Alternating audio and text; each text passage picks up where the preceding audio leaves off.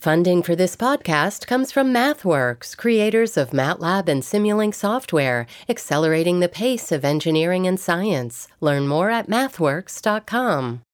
You're listening to Radio Boston. I'm Tiziana Dearing, and Massachusetts Congressman Jake Auchincloss is still with us.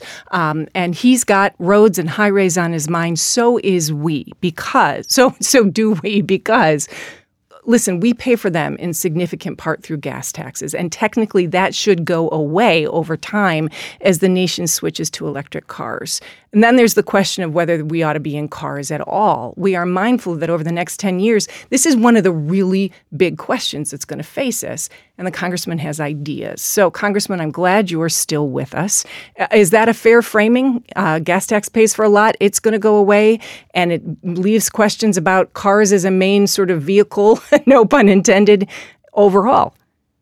Yes. And the gas tax is already woefully insufficient to even fund the highway trust fund which was it was originally designed to do. The highway trust fund already requires big transfers from the general treasury so it's already not working. And you also and i'm intrigued by this i'm going to jump right in you actually don't even think the highway trust fund money should be run by the federal government anymore. No. Okay. i don't. in, in yeah. the 1950s when eisenhower had the vision for a national highway system it was the cutting edge of innovation for mobility. And it was a national project with national ends and needed national funding. We are well past that moment in our history right now. We should not be expanding our highways to induce more cars, more traffic. We should be in maintenance mode for the highways and bridges that we already have. And there is no reasons why states cannot take ownership of the highways that uh, that are under their jurisdiction and have their own funding mechanisms for them, uh, subject to very basic federal regulations for for highway and for the standardization of, of signs. All right, so this is actually a really big deal. And for people who don't know, the federal gas tax is 18 cents a gallon. And, and later we'll get to the Massachusetts gas tax. But at the federal level right now, 18 cents a gallon. And what you're basically saying is back in the 1950s, we built this federal highway system. It spans, you know, you, whether you're, you know, you're looking at a 95 or a 93, or I, I still sort of finally think all the way back to Route 66, right? And you're saying, mm-hmm. hey, break all that money up give it back to states. But it's not just for the states to manage it. You want us to change our attention, really change our attention from highways and cars. And it sounds like you think the best way to disrupt that is to let states and cities take that money and figure out how they want to move around for themselves. Absolutely. And there's so much to unpack here, but a couple of points. First, uh, why does this what why do, why do we care so much about federal versus state involvement? And, and the core reason is that the federal government has a massive distortionary effect on how states and cities think about mobility. What does that from, mean? First principles. What that means is if you're a state or a city and you want to get money to improve your transportation system, oftentimes you're looking to the Department of Transportation for federal funding. But the way federal funding works is we induce you to choose highways over transit. We'll give you 80 cents on the dollar for a highway with 50 cents or even less for transit and no operating funds to help you with transit. It's just capital money. We have a giant carrot out there that says build, build, build more highways. Meanwhile, we don't even collect through the gas tax enough money to fund all those highways at the federal level. What we want to allow is for states and for cities to be able to think about their own mobility needs from first principles, untethered from federal one size fits all laws and funding mechanisms about that because at its at its core what mobility is about is connecting people to jobs to services and to one another and for a city like boston and for the boston suburbs that is not going to be done by widening our highways or, or by expanding single occupancy vehicle traffic we need to start thinking about that in terms of how do we use congestion pricing to create revenue streams for improving our transit? How do we put in place bike lanes and other infrastructure for mobile for micro mobility so that people can get around uh, freed from the need to own multiple cars? Um, and this is not a diatribe against vehicles. I got three little kids. I drive a car a lot. Cars are a great way to get around, but we cannot make it a precondition to participate in civil society that you have to own two cars. So uh, this would then say, rather than the federal government saying, "Hey, if you want our money." Uh, it's got to go to roads. This would say, listen, if you want, uh, you know, to connect high speed rail from the far west part of Massachusetts all the way to Boston, there will be federal money available for it because you get to pick how to spend your federal money? Exactly. And, and I think it's also evaluating outcomes and not action. So, right now, the federal government says we know what's best, and that is highways. That's how you connect people to jobs and services. Well, how about we think about it a little differently and say, here's what we want.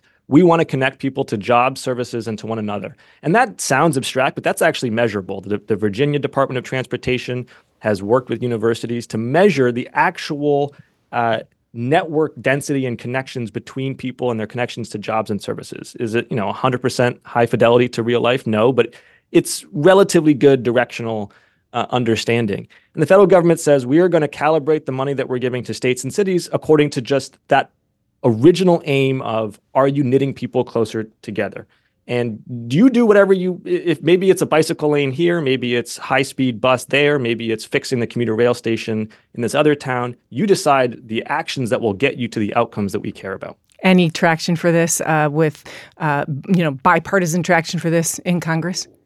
Tiziana, I'm a big believer that every politician should have at least one unpopular idea to keep themselves uh, grounded. And I am proudly a, a, holder of one unpopular idea on the Transportation Infrastructure Committee. I can tell you right now that the idea of getting rid of the Highway Trust Fund and uh, bringing down to the states and cities their own ability to raise funds from from driving and parking to use towards uh, multimodality is is not exactly catching fire. But you know what? With the younger generation of lawmakers, it's clicking more. So, last question for you, just briefly. You might be aware that the Boston City Council started to have a conversation about congestion pricing. You mentioned it yes. earlier. Are you an advocate of congestion pricing on Boston roads?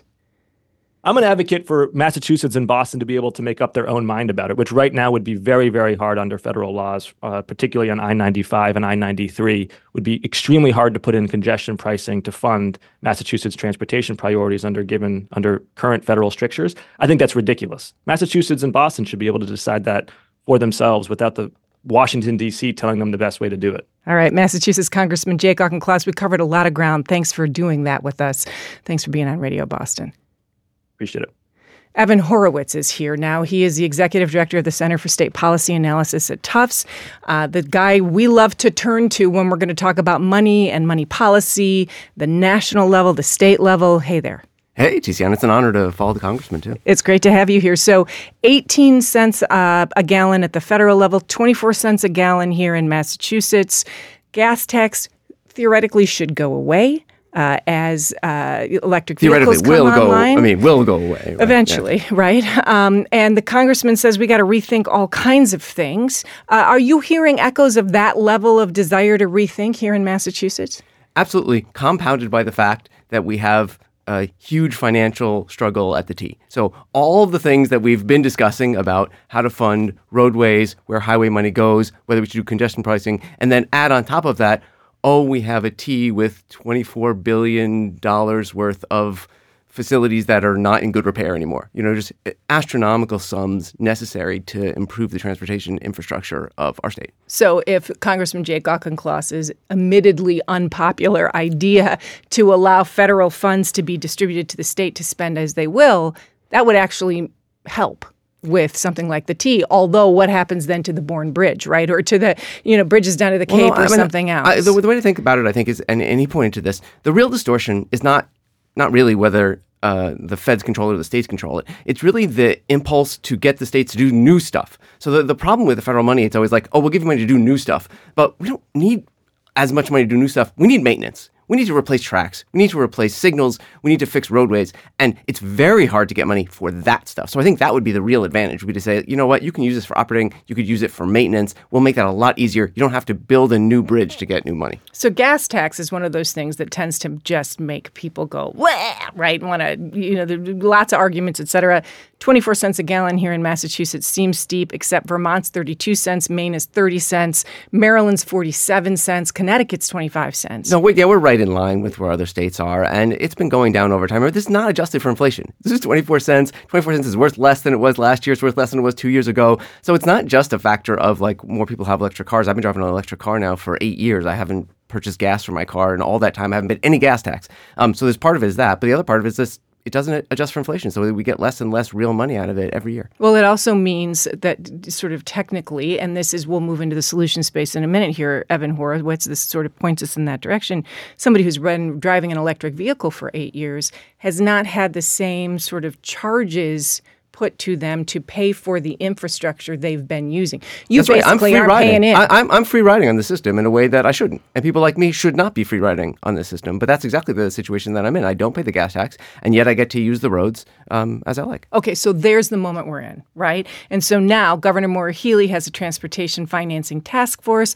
That sounds like blah, blah, blah, blah, blah. But what it actually is, is a group that's got to figure out how we're going to fund both that 24 billion for the T and the fact that the gas tax eventually goes away and we're using roads in different ways. All of it. What kinds of solutions? We heard a little bit about congestion pricing from Jake Auchincloss there. We know the Boston City Council's, you know, looked at that. What else do we look at, Evan Horowitz? I mean, on the plus side, there are options. It's not like we don't have any options. So, um, one thing you can do is just charge people for the amount of miles they drive. You know, we have a rule in Massachusetts you have to get your car um, every year inspected and they check your mileage. So we know how many miles does every car drive. And you can just say, well, you use the roads for this many miles, uh, you know, 1,000 miles, 10,000 miles. We'll charge you based on your mileage. So that's a vehicle miles traveled tax. Um, that would work, and we have the infrastructure to do it. Or you could just say, you know what, we'll just increase the amount we charge for people to own cars. Everybody pays excise fees on their cars. You have a car, you pay a tax on it. We could just raise the rates on that. That would be another way to do it. Um, tolls. You can increase tolls and use toll money. Um, you can ask towns to control. There are a lot of ideas, and the question really is about sort of distributing among these ideas. I don't think this is the kind of situation where you want sort of one neat trick. Here's here's one trick to fix your transportation funding. I don't think that's what we're looking for. It really is a kind of package of revenue increases that will stabilize the T and allow us to support the road infrastructure that we need. So that all sounds great, Thank you. right? I appreciate that. But just like, and let me remind everybody, we're here with uh, Evan Horowitz uh, of the executive director of the Center for State Policy Analysis at Tufts, and we're having this conversation about the beginning of what's going to be really what a decade-long conversation, at least, Evan, about how we rethink how we pay for all kinds of things, about what goes under the wheels or under the feet, right, or under the tracks, right, on how we get around. Fair. Totally. Okay. So a couple of things there. One, I, I, how do you get any of that done? I mean, as you said, 24 cents a gallon on gas, that hasn't even kept up with inflation. I read the article that Congressman Jake Auchincloss wrote. He's talking about uh, law that was laws that were put in place, policies put in place in the 1950s that are still in place. I don't know exactly how to frame this because, on the one hand, I want to say on the plus side. On the other hand, the reason it's a plus side is because it's devastating. The T is close to a crisis now. So we're really done kicking the can because we can't kick the can because the T doesn't have money. So it can cover its operating budget for this year. And that's when I say operating budget, that's like just money to run the trains. You know, we got to run the trains, we got to pay people to drive the buses, we got to pay maintenance. So just your annual stuff. It has enough money this year, but it won't next year. And within a few years, you're talking about deficits approaching, I think, eight, nine hundred million dollars. So huge deficits. So it's not a conversation that can sort of go on indefinitely. We've got to fill this hole and we've got to fill it in a couple of years. So on the one hand, that's a, that's a bad thing. We're at a crisis. On the other hand, I think that's reason for Urgency. optimism that they're going to fix it. The legislature knows that. That's why the task force is there. I'm also I'm heartened by what I'm hearing coming out of the. I mean, the task force. I don't think it's even started a meeting, but there's already you know some work being done. And I was on a task force or I was on a commission last year about unemployment insurance, and we just did not get the kind of support that we needed to come to a good resolution. What I'm hearing now is that they are getting support. I'm seeing already research about how much money would be raised by different tax options, and that suggests a level of seriousness about getting to a good solution with real meaningful numbers. Um, that makes me pretty optimistic. So uh, glad to hear that optimism, and it makes me kind of wonder about right? So if you think about planning, okay, in 10 years we need to have the following things in place. That that means that by what? It's it's, you know, end of February 2024 right now. We have to have consensus on some new approaches by when? If we're going to keep up with where climate is taking us, the T's dissolution is taking us, et cetera. I, I- don't think you have more than a year or two really to come up with something better for the T. I mean, I think you can probably cover the shortfall for next year. Um, but after that, you'll want a, a more stable revenue source for the T uh, and its operating funding. So you don't have a lot of time for that. And you know, some of these taxes, though, it won't take long to implement. Let's say you did go with, uh, I mean, I think that the one that I mentioned about, you know, just how many miles, uh, that that's a little more complicated. So let's start with the one where you just pay a higher fee on your car. You know, I'm going to pay an extra 1% on the value of my car. Um, you know, you would just implement that and you would collect that money relatively quickly and it would be available and it's not administratively complicated because we already do it. So And you think this legislature would pass something like that? I think the legislature knows that it doesn't have enough revenue to solve this problem without it. And I also think, um, I mean, there are hard questions still. It's like, is everyone in going to do this? Or only people who have access to the T? Uh, what about RTAs? So it's not like there are no complicated Ra- questions here. rapid there are transit authorities. sorry, yeah. So Regional know, we have regional transit operators out, but they have a totally different funding setup. Or how are we going to differentiate? So it's not that there aren't complicated issues, but I do think people know they do, the clock is really ticking on this, and within a year or two, we need to have a solution. And that's just the operating side. The capital side is a whole different thing. That's like, oh, by the way, the tracks are uh, way past the date where they needed to be replaced, and all of the um, uh, a lot uh, what um, signals. Sorry, all the signals. electrical yeah, those way and- past the time when they were supposed to be replaced. How are we going to replace those? That's a totally different conversation and a much higher need. Well, with that thud in the middle of the Sorry table, that. that's Yeah. all right. Evan Horowitz, who's the executive director of Tufts Center for State Policy Analysis, you continue to make what should be eye crossingly not interesting budget stuff fascinating. Thank you for coming in. Anytime, Tiziana. Stay with us. Uh, When we uh, next pick up, we're going to be looking at a meme, but not the kind you think. It has nothing to do with the internet. It goes all the way back to World War II, and it may have been peeking at you from around corners for quite a while. I'm Tiziana Dearing. This is Radio Boston.